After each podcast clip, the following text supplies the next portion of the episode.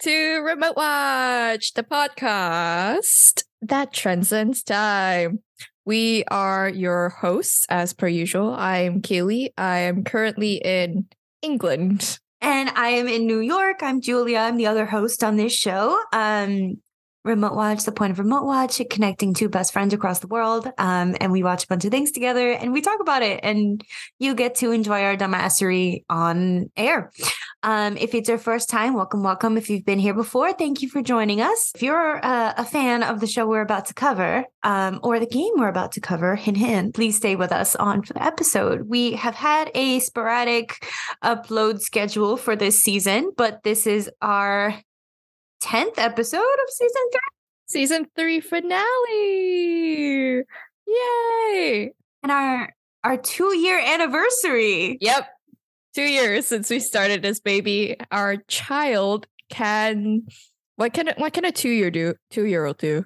Well, they call them terrible twos, so a two year old can be sassy as hell, but they just can't get on any roller coaster rides. What adult is bringing a two year old on a roller coaster?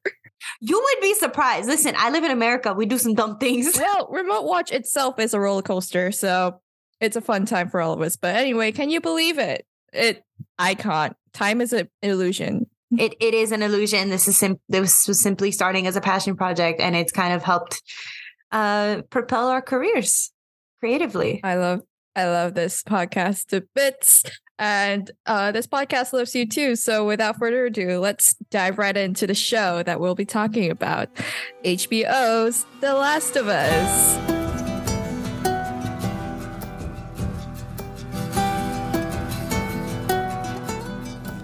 So, uh, HBO's The Last of Us is based on the popular 2013 PlayStation 3 video game about a man and a girl. Um, Joel and Ellie, they are stuck in this post post apocalyptic world um, where they're full of zombies, but essentially they are not like your normal typical zombies. They are infected with something called cordyceps, um, which is a real thing. So it's kind of cool and absolutely terrifying that this is based in real life somehow. And when they discover that Ellie is immune to the cordyceps infection, Joel is tasked with bringing her to kind of a group so that way they can create a cure.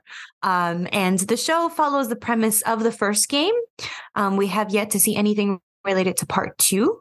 Um, but that might be in season two because the show's already been reviewed for a second season. Spoiler alert. And also spoilers for season one because we're just talking all the show. Also, mostly show because we neither of us have played the video games. At least I haven't. Have you? No, I haven't. Mainly because I've been absolutely terrified of zombie things for the longest. But I decided to like put on my big girl panties to watch this show. So let's just talk a little bit about how do you know about The Last of Us? How why'd you start the show? So I knew of The Last of Us. Like it's it's been around for a while, so you kind of like just know about it. Um, I remember in the second part, something happens and people were extremely upset about it. I don't know if I should dive into what that is because it is a big spoiler. Let's let's like um not talk about the season two stuff or like game two stuff. Let's just keep to like game one. But from your tone, I kind of think you know what happens in season two. Yes. And what's going to happen. Yeah. Yes. So basically, something happens in part two that people were upset about. So I was aware of like what was going on in the game because like people were literally ranting to me about this. And I'm like, I don't play this game. I don't know what you're talking about. And so when the show came out, I was like, oh, maybe I'm going to finally find out what happens in the game. And instead, I am still watching game walkthroughs and gameplay um, and videos from it because I'm just that curious now. What about you? Like you, it was just I was just around people who would talk about the game because they had PS3s and I don't.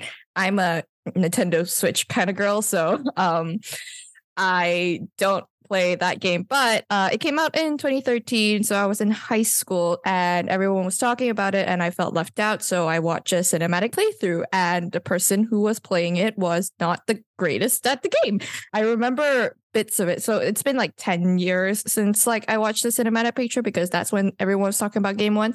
And like I remember like I think that person playing the finale bit and he took ages. And so when the final episode was just Joel like decimating everything, and I was like, wow, the game through I watched, that person just sucked, didn't he? Listen, listen, this is also why I did not play The Last of Us. I am terrible at video games. I play a lot of Grand Theft Auto, but I had to play levels over and over and over again.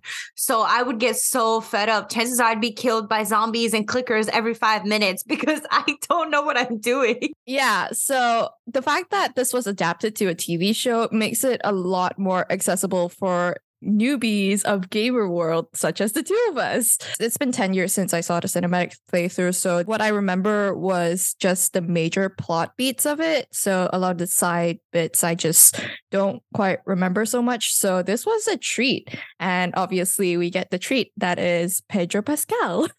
Oh my gosh. Yeah okay so i knew of the show but of course, I started it for Pedro Pascal. Um, I wasn't necessarily like a big Pedro Pascal girly, but I was like, you know what? I'm curious. Like, it's got Pedro Pascal, it's got Bella Ramsey, who we've talked about in a previous episode. She's absolutely amazing.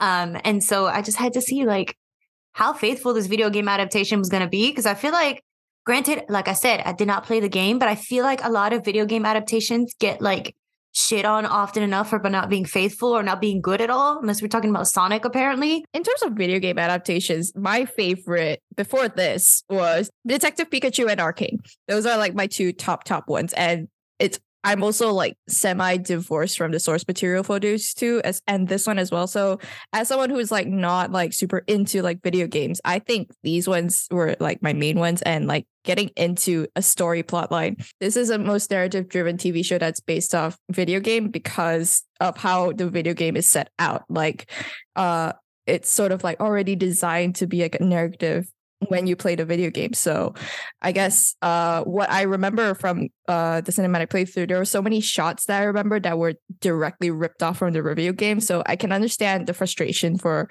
people who played the video game to feel like, well, I kind of know the story of this already.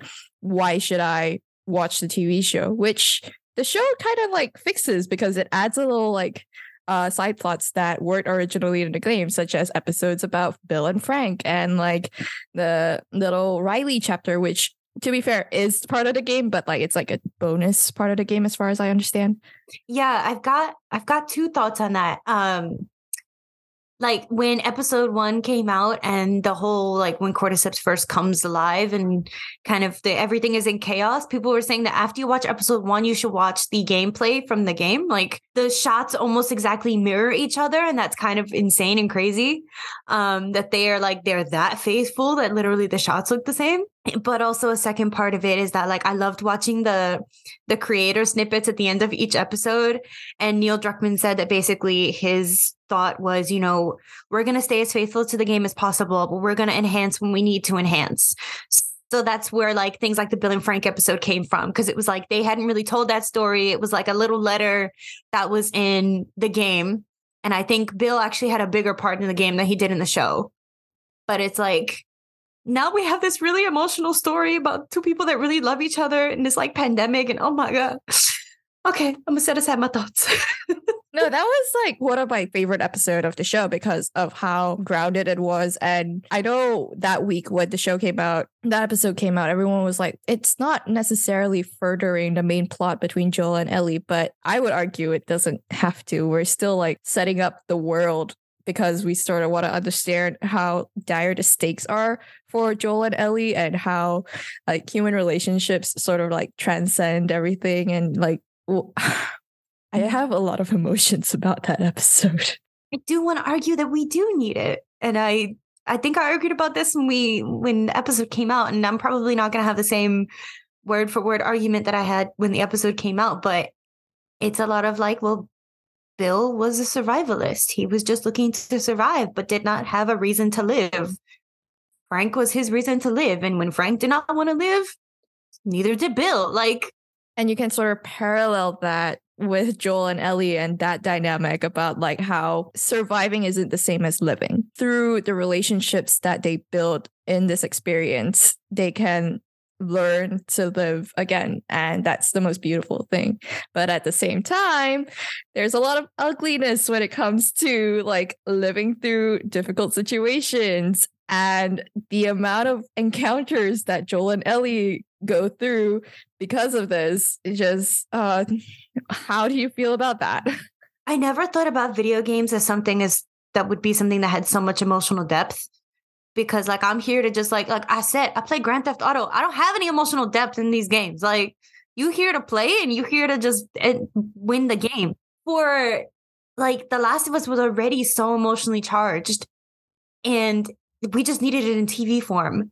And it's like now that other people, like people who don't play games, are able to sit with it, they're able to understand it. And it's also absolutely terrifying. I feel like personally, I feel more emotionally charged by it just because it is a little relatable. You like, we have gone through a pandemic. Granted, cordyceps and coronavirus are not the same. Fortunately, because I do not want to deal with a zombie apocalypse. No, you and I, we would be like, you know what?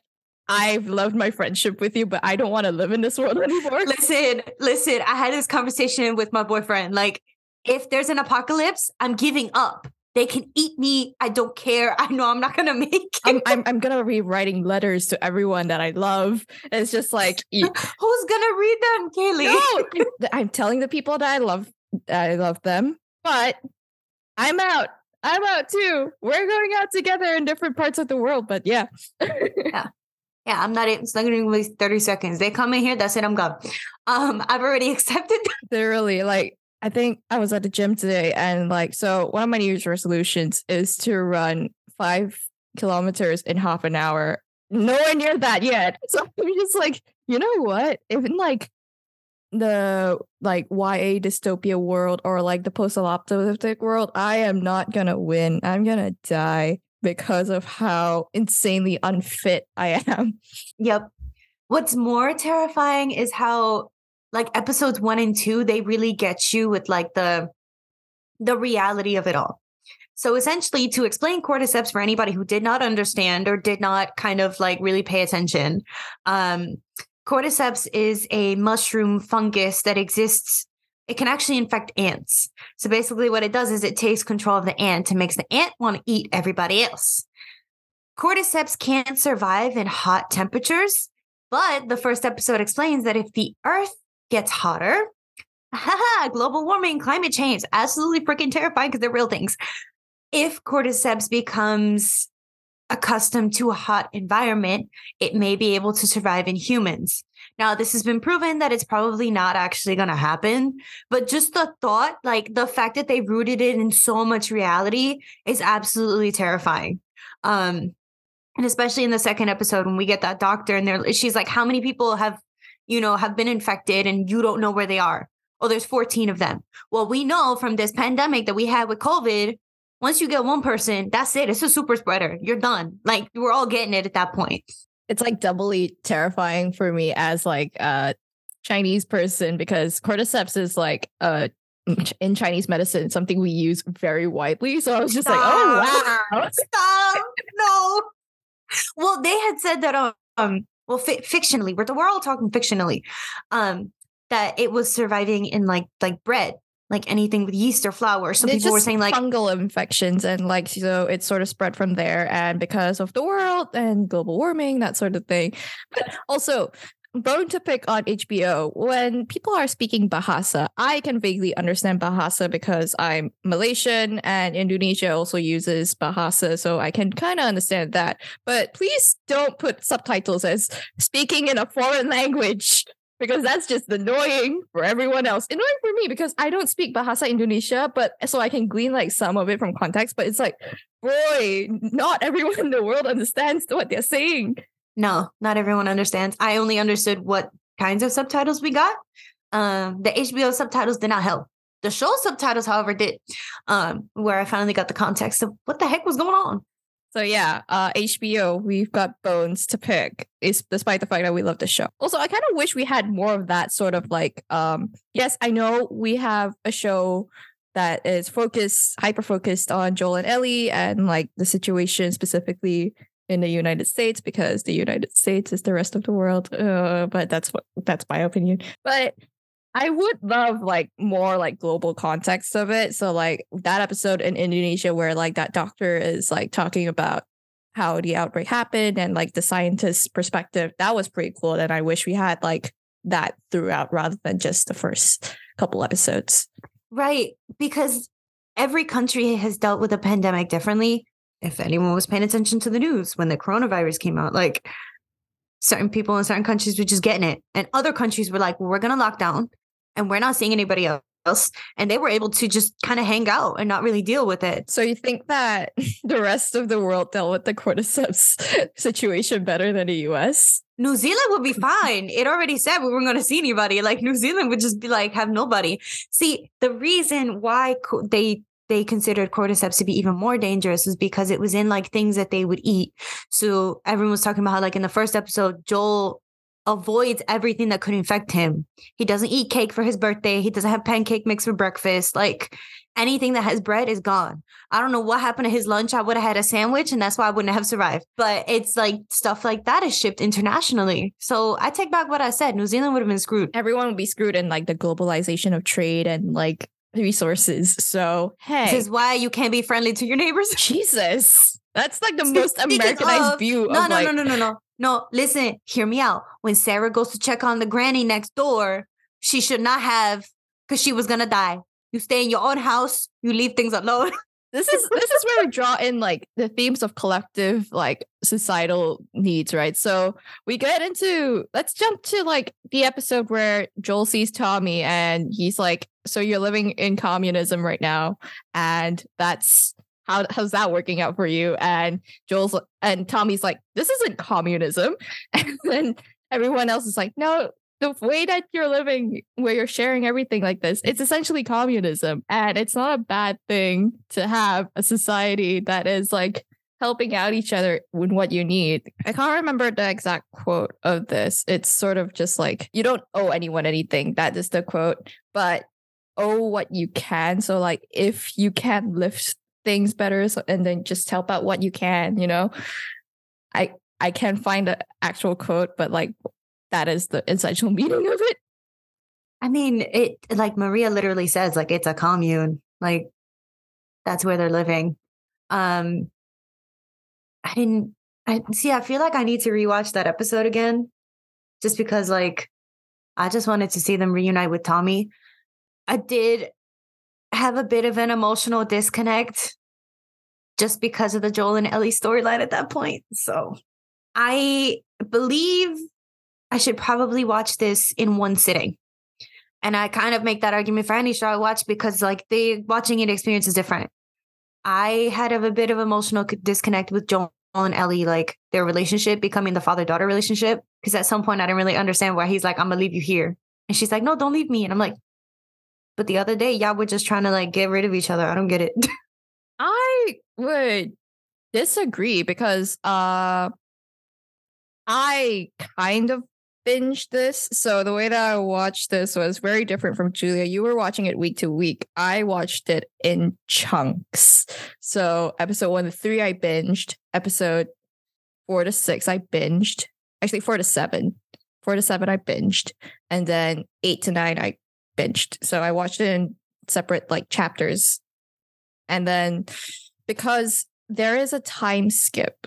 So especially uh, when Joel and Ellie are getting to Wyoming to see Tommy.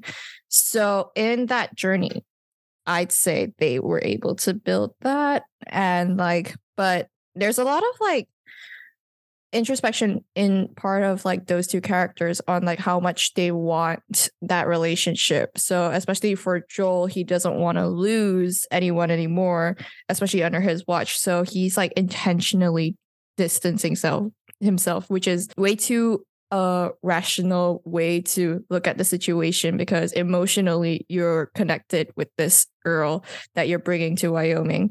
And as for Ellie, uh, she's constantly talked about how she doesn't really want to be alone. Like even in her like own episode with Riley, something that like affects her very much is the idea that she's being abandoned and it's from birth that probably because of the circumstances that she's found herself that uh, she's had these like abandonment issues and I don't fault her for it. So in any connection that she can find, she latches onto it and that person she latches onto is Joel because he's the one that's bringing her to the place where she's gonna save the world and uh I'd say from that, you can sort of like get the emotional bond of like parental child, even though it gets a little twisted at times, especially by the end. Talk about that. Because I, I think your thoughts on that are pretty interesting.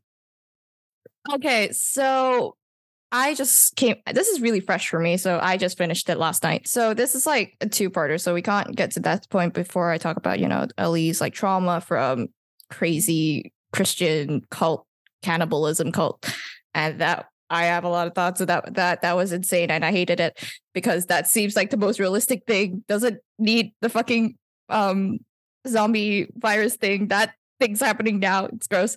Anyway, um, so her trauma is from that, and Joel's methodology of dealing with that. I disagree, but I can't necessarily. I I, I understand why he feels that like oh he wants to get the old Ellie back because she's definitely really upset right now by what happened. But the way that he's like talking about Sarah and making comparisons to Ellie, I get why he's doing it because now in his mind he's rationalizing that like, oh, this is kind of like me being a parent again, me being like uh, a dad again, and um, whereas Ellie is not necessarily in a way she is looking for that sort of guidance, but it's not really healthy the way that they're going about it. This is why you don't talk about the ex and the relationship you're trying to form with the new one. Not to say that this is, you know, like Leonardo DiCaprio preying on his 19 year olds, but it's also the emotional projecting. Um, I do, however, want to say that at the beginning, like Joel did not want to talk about Sarah at all like Ellie was like, I know about Sarah, like I don't know what's going on. And he's like, Don't you ever bring her name up again. And then finally in the finale, he's like, So Sarah did this and Sarah did that. And Sarah would love you. I felt so uncomfortable too, because it's like he's almost negging Ellie in a way because he's just like, Oh, um, Sarah is a lot taller than you and she's into girly things. And I'm just like, Joel, what are you doing? Like, you don't have Sarah at your disposal. You have Ellie take Ellie as she is. To me, prior to that point, I was very sold because you watch enough shows about like, you know, the lone wolf and then like in comes like a young girl that changes their life. We have Logan, and I love that movie. We have a Mandalorian. I haven't seen The Mandalorian yet, so I'm the fake Star Wars fan. I mean, it's still the plot of Pedro Pascal adopts a child and is now a father to someone else, despite the fact that he's not a father in real life, but he's the internet's daddy. We'll just let that sit there and be the way it is. Um, but yeah, it's it's often like the young affecting the old. Um, it's like, oh, both of you have things that you can learn from each other, and it's sort of like a journey that you're going on and except it's quite a literal journey for the two of them and most of these sort of shows and dynamics. Um, and in that journey you know ellie learns to have new relationships and joel learns to open his heart again. And that was really cute to watch. And i love bella and i love pedro and their relationship's so cute. Um he calls her belly. Um I was just thinking like their dynamic from before and after the pandemic. Like she's only ever grown up in a pandemic life. And he remembers things like when airplanes were in the air and she's like, wow, you flew? Um, and it's kind of crazy how she's learning about the past, like while it's kind of laying there dead. Um, and like when she goes through that girl's diary, when she discovers the Diva Cup, which I could go a bit into as well. Um, when they go to the mall. I only say I can go into the Diva Cup because it's like when the apocalypse hits and you get your period, what the hell are you doing? That's why you and I don't want to deal with that. Back to the mall, like you were saying, I thought that was one of the most beautiful shots and like experiences because through her eyes, she's never seen so much like neon and lights just in one place and it's for recreation. Because I feel probably for her, like, you know, conserving energy and like conserving as much of their resources as they can because that's just how you survive. Because, you know, you might die and people like all the zombies will come at you with all the lights, which technically not wrong. But that was beautiful. Her little adventure with Riley was one of my like highlight episodes because of how it's so day to day slice of life, except it isn't. Like, you could put this as like a sort of independent film and it would still be beautiful. It's just two teenage girls who are discovering who they are and what matters to them and what matters to their friend or something more than a friend. And is that something that your crush is like seeing about you? And it was so cute. And I was so heartbroken and I knew what was happening. I knew what was happening. I've seen the gameplays. I've seen like she's talked about how her friend dies and i'm just like i know this is going to happen but i want to be in a world where they both figure out what their relationship is to each other and live a happy life. But obviously that means she won't get to meet joel and like yeah. Well it's it's interesting because it's a show about like forming attachment in a world you can't really afford to be attached because this person could die the next day and you don't even know it. Um if you want a definition of life is short, just watch the show. I mean, it puts it in a little more terrifying context because then you're chased by zombies and that's why life is short. But it's like either either you die from a zombie bite or you get killed by raiders because everybody's trying to fight with each other because of, you know, American individualism, you know how it is. They're trying to give the world a glimpse of hope, I guess, and trying to find a cure through Ellie. And do we want to get into the finale? let's get into the finale. and it's it's kind of like they run on this hope and Ellie wants to save the world because she's got these immune powers. I'm going to call it a powers because essentially is what it is. And Joel decides against it for her. He makes that decision for her. Yeah.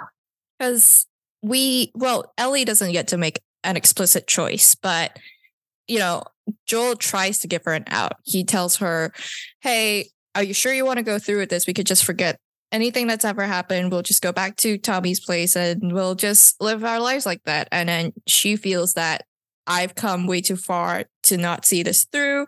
So this is what we're doing. And Joel understands that to an extent, but when comes the time that, oh, you're going to have to sacrifice your kind of surrogate daughter for the, like it's the trolley problem, you know? It's just like someone you care about the rest of the world.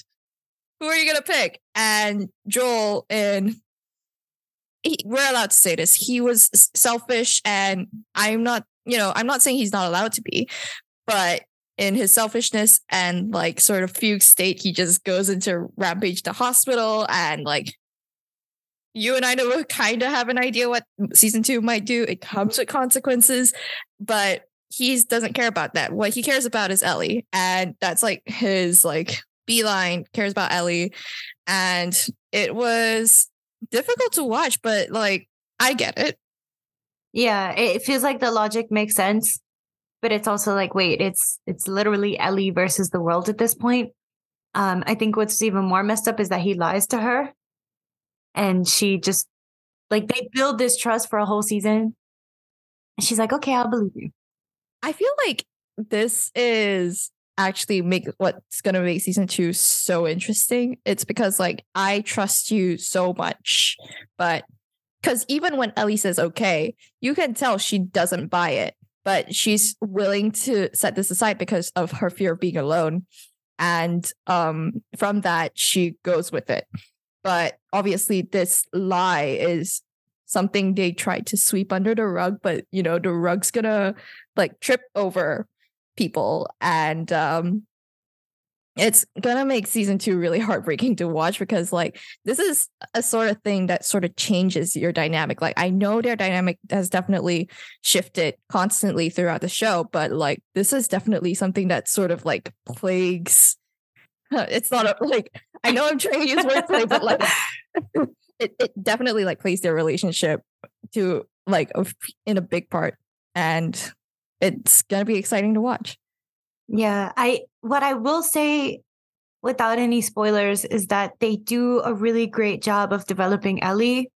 And now I feel like she really is her own person.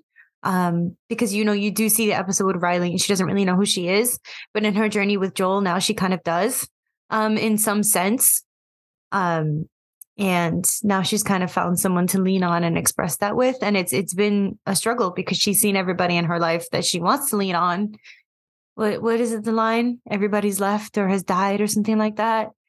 Um and now she's able to kind of deal with it on her own. I mean i really saw her in the the cannibal episode and i'm here terrified for her and what's interesting is that like in the kind of creator conversation at the end of the show, they talk about like, you think Joel is going to save her. Like you're waiting for Joel to save her. And there have been so many shows where like the girl's held captive and you know the person on the outside is going to save her and you just want them to do it in time and you're like really excited for it. And instead, Ellie saves herself. And in, in that fear and that rage in the end of that episode, I just like, I had to cry because I felt the emotional charge of it. Like you get so scared and terrified. This, yo, this show made me cry three different times. Don't even get me started. Um, if we started like a tier count, we would have like a whole new episode. But besides that, but like this kind of world is so scary and so anxiety inducing that like when she finally sees Joel in the end and he's like, I got you. That moment I cried because it's like sometimes in situations like that, you just need someone to say, I got you. I'm here. It's okay. And it's like a minor thing, but for them, it was absolutely really massive, but it meant a lot to both of them. The way that it just like builds, builds, builds, and like there are hiccups. Joel deciding that he's not good enough to bring Ellie to the university, or like um them deciding if they not they weren't on the same page of this in the beginning of this but like uh them deciding whether they should trust henry and sam and like that little arc was like oh it because we're sort of paralleling, you know, the Henry and Sam arc, that brother relationship versus like Joel and Ellie's relationship as they were developing. And as we were seeing, like, you know, the choices that Henry has to make for Sam, it not for Sam per se, but like the choices that he makes that would affect Sam and how he goes about doing those things while keeping, you know, his conscience and like what he's doing it for and how in the end how Joel sort of reconciles that and his decisions and what he's doing it for. Yeah, it's actually a great parallel because it's like Sam can't necessarily make all the choices he wants. He's a little boy. He's also deaf. So he can't necessarily communicate the way he wants to. Um, and at that point, Henry makes choices for Sam like Joel makes choices for Ellie. Oh my God, it's a direct parallel. We're so smart, right? No. Yeah, that's a long ramble about Joel and Ellie's relationship, which is essentially the show.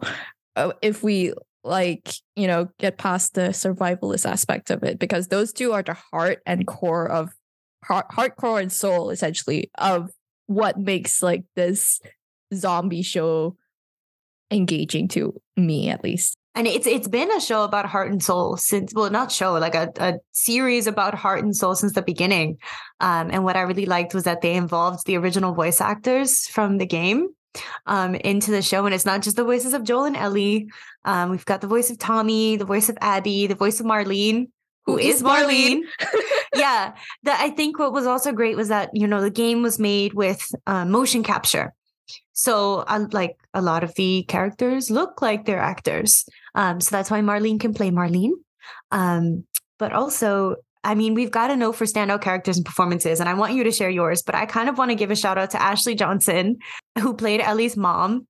She re- she is Ellie's mom. She is Ellie, um, physically and whatever. Like she has lived with Ellie for years. Like she brings Ellie to life, literally. Literally, and and in and in reality. Um, and that's really cool to see. I think she had such a short scene, but it was also like, what do you do when you get pregnant in an apocalypse? Like she's literally being attacked and giving birth at the same time. If that's not badass, I don't know what is. That, that was so great. Like it's so like there's so many like small things that you see that she does. It's like she's saying Ellie, baby Ellie, a lullaby with a knife through her throat in case that she like um zombies out and that was like heartbreaking and there's so many like because she her entire like scene is essentially in that house but like it's just so much bigger than that yeah, and it's it's really just her. What's interesting is that like apparently in the game they don't really explain why Ellie is immune. And the show gives an explanation and includes the original Ellie for the reason. Um honestly, every single performance in this show is a standout to me. Like um I think this is like my opinion, Kathleen was is would be such a difficult character to what she carried out was post-apocalyptic Karen. How do Karens persevere when everyone else is gone? When they can't call the manager, they become the manager. I, I don't even see her as a Karen. I see her as like, like it, yeah, I get what you mean by Karen, but it's so much more than Karens. Karens have no depth. But this woman, and in her performance of it, so uh, Melanie Lynskey, I think this is a, this was really good, and like her way of like slowly becoming this essentially a terrorist and like sort of just beautiful, crazy, outstanding. Love that. Uh, I also love Henry and Sam. Brilliant performances. Uh, he is a child, and he and everyone on set learned like ASL just so that they could talk to him. That was so cute. I also loved Nick Offerman. I've been with him since the Parks and Recreation days, and him bringing to life that romance with the guy, the hotel manager from from the White Lotus. I also I also have to um I don't I don't remember his real name and that is terrible because I feel like I should have done my research. But the character he plays in the White Lotus versus Frank in the Last of Us are like they they're complete opposites, but they're also Murray kind of Bartlett. the same. Yes, Murray Bartlett, that's what it was. Cuz like they both have that sense of well, I'm going to do what I want but, but they both way. handle situations, yeah, very differently. Um, so I guess that's Murray bringing himself, kind of being like, I'm gonna do what I want, and I'm gonna do a killer performance, which is what he did, which is great. Everyone's so good in this. Um, this is my like Agents of Shield like shout out. Uh, thank you, John Hannah, for being the epidemiologist of telling us about what's happening because that was fun. And uh, Gabriel Luna, I'm really sorry that your uh, Ghost Rider series got canceled, but I like that you're here. Just that I like that you're here. It's not even a review. you could kind of chalk up I like that you're here to the entire TikTok fandom. Um because once this show dropped, like Pedro Pascal was already big, but it was like the fact that The Last of Us and The Mandalorian hit it once held him. Yeah, he's now like top tier apparently. Um, and now Pe- Pedro Pascal TikTok has taken over everyone's For You page. How have you experienced The Last of Us through TikTok, Kayley? Well, um, so obviously I wasn't watching it week to week. And so obviously TikTok is not silent about spoilers. So stay away from TikTok when you don't want to find out about things. Although I do actually know what happens. I've seen the cinematic playthrough. Anyway, um, there's so much Pedro stuff on my for you page. There's this there was this challenge by somebody I saw. Uh, can you go 15 swipes without a Pedro edit or any reference to Pedro? And I believe I would fail. I think right now I would pass, but like when the show first aired, I'd definitely fail. Um, what's also been interesting is that like I didn't see as many Last of Us edits if I see The Last of Us these days, it's about Ellie. Um, but when it was about Pedro, it was about like Kingsman and the um the unbearable weight of miraculous talent. I'm getting the title wrong, even though I saw the film. It was a fun film. It was a fun film. And seeing that scene in the car in context is perfect.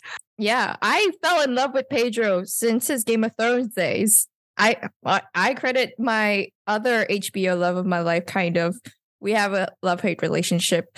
Uh, Game of Thrones. He was one of the best parts of season four. My favorite season of Game of Thrones, partially because he's in it.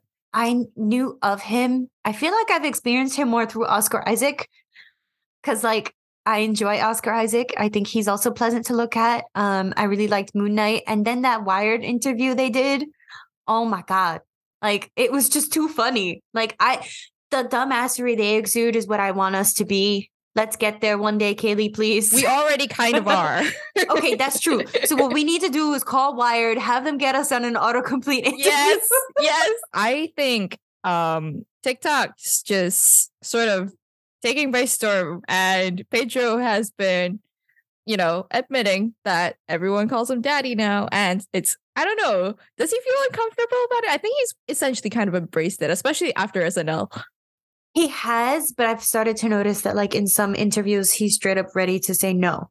Like he's okay admitting that he's a little uncomfortable with it or that he doesn't really want to address it because it's like, we don't really need to sexualize him like that. Like it's funny, but I can assume it's probably really uncomfortable. So, Oh, I feel like it'd be uncomfortable for anyone. So uh, he's taking it really a lot more graciously than most people. Uh, especially with the SNL bit. Not many people would engage the same way that he has, I would say. That's that's true. They did do a skit on TikTok edits. Shout out to uh Dave Cree, DV DV Cree. DV Cree, who has Um, been like Yeah. She's there. Like she has the pulse on this edit world. What's hilarious is that if you go down her page, she's got edits for like everything else. Then that one Pedro edit comes out and she's only a Pedro account now. Like she got she got whole TikTok in a chokehold. It's crazy. The one that you sent me was insane. The one where that woman was drawing frame by frame on like a lead pencil, frame by frame of that edit. And I was like, oh my God. Yeah, it, it came out perfect. It came out amazing. But it's just Crazy. it's but like the amount of dedication and work that went into that, the infatuation must have been insane. Well, it's like it's like he's I don't want to call him a disease, but I think we're all infected with like Pedro Pascal like infatuation. he's eating our brains. Oh my god. There we go. What's been what else has been on your brain lately? What have you been watching? Um, more Pedro Pascal. I, I lied. Um, no, actually, I haven't. So I've seen the first three episodes of The Mandalorian. I knew I wasn't going to see Pedro's face because I always thought it was weird that in The Mandalorian you just don't see his face. Did I explain the Mandalorian lore to you in the show? Yeah, but I with Star Wars shows they start so slow I stop paying attention after a while. Um, but I'm three episodes into season one as season three airs right now. Um, I'm just afraid to touch on episode four because I know that's when Gina Carano comes in, and I'm like, do I really want to give her screen time? They kick her out a little bit after a little bit. So just ride through it, you know? Okay, I've got to ride through it. Fine. I just want to see how cute Grogu is. You can't call him Baby Yoda. No, no, because I know what the right name is.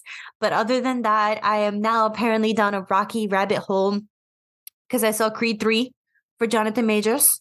Um, this is this is the second podcast I'm talking about Jonathan Majors on. And Jonathan, if you hear this, I love you. You really attractive. Um, we don't know each other, but you're also a really great actor.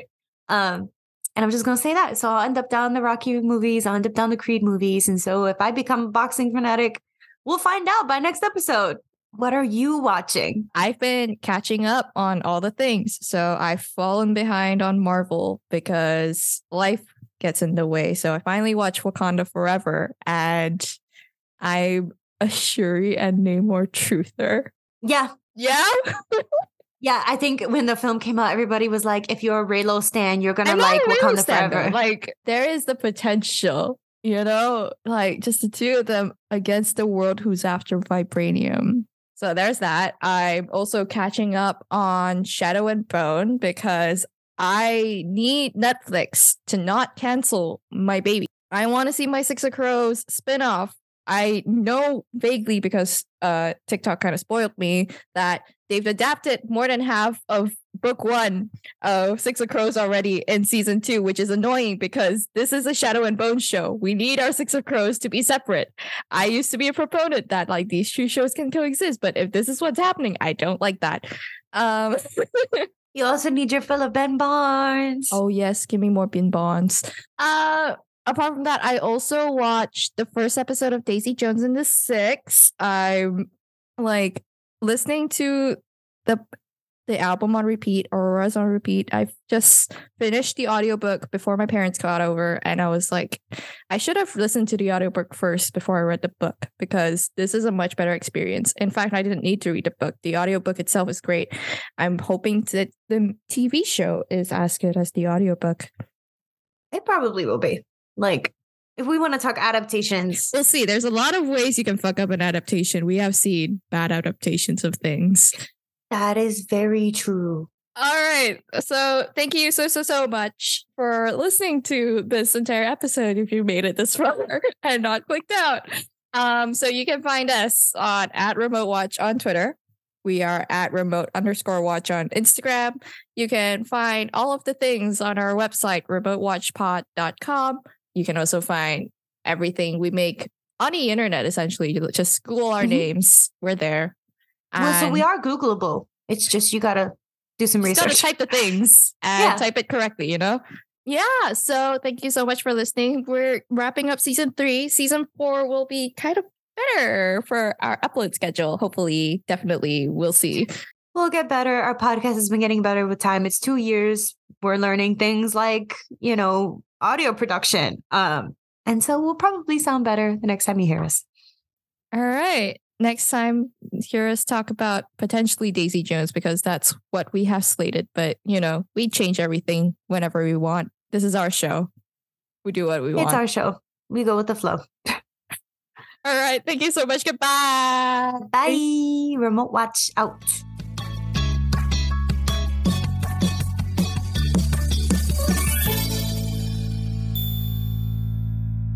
And then when we come to the part of like, you know, them getting like kidnapped by the fireflies and them like, okay, we're gonna have to lobotomize Ellie right now. First of all, that's not how science works. There, that's how their science works because cordyceps infects the brain, and therefore she already kind of had cordyceps, and so cordyceps thinks she's already infected, and essentially she has her own vaccine.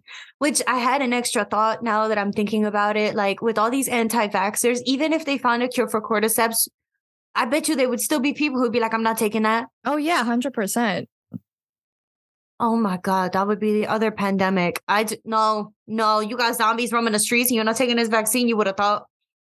Well, it's depending on the commune that subscribes to the idea, no? I'm pretty sure the cult wouldn't take the vaccine, but I don't know. Tommy might. Tommy's team might. The cult was also only following the lead of one man. I mean, that's America though. Nobody asked you to be like this. I didn't have a choice, Kayley. I am simply American because I am. Jeez.